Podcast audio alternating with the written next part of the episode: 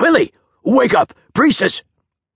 Whoever was shouting was also banging on the outer door. Quilly rolled over and buried her head under the blanket. Surely she had just come to bed. The outer door squeaked.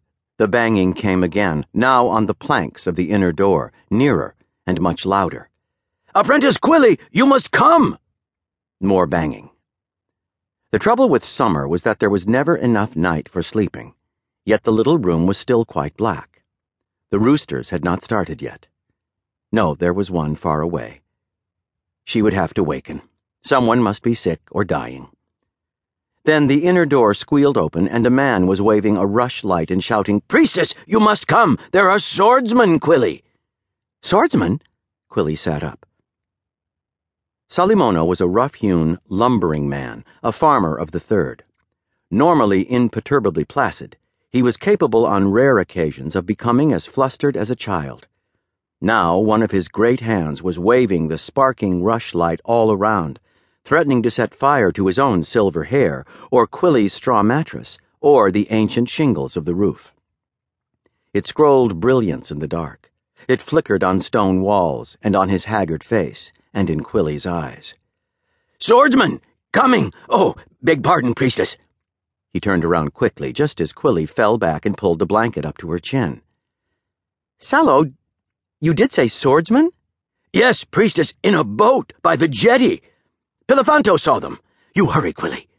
He headed for the door. Wait! Quilly wished she could take off her head, shake it, and put it back on again.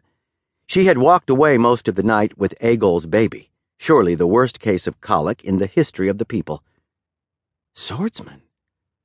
The rushlight was filling the tiny room with fumes of goose grease. Pilafanto was not a total idiot. No thinker, but no idiot. He was a keen fisherman, which could explain why he had been down on the jetty before dawn. There would be more light down by the water, and a swordsman's silhouette would be distinctive. It was possible. What are you doing about them? Standing in the doorway with his back firmly turned, Salimono said, Getting the women out, of course. What? Why? Ach, swordsmen! That was wrong. That was all wrong. Quilly knew little about swordsmen, but she knew more about them than Salo did. Hiding the women would be the absolute worst thing to do. You mustn't, it'll be an insult. They'll be furious. But, priestess. She was not a priestess, she was only a second, an apprentice. The tenants called her priestess as a courtesy, because she was all they had. But she was only seventeen, and Salo was a farmer of the third and a grandfather, and Motipoti's deputy so she could not possibly give him orders, but she was also the local expert on swordsmen, and she knew that hiding the women would be a terrible provocation. She needed time to think. Uh, wait outside! Don't let the women leave. I'll be right there. Yes, Quilly, Salo said, and the room went dark. Plumes of phantom light still floated on blackness in her eyes.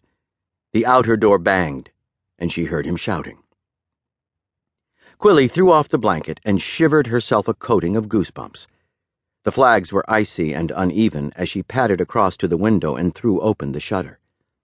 A faint glow entered, accompanied by a hiss of rain and dripping sounds from the roof.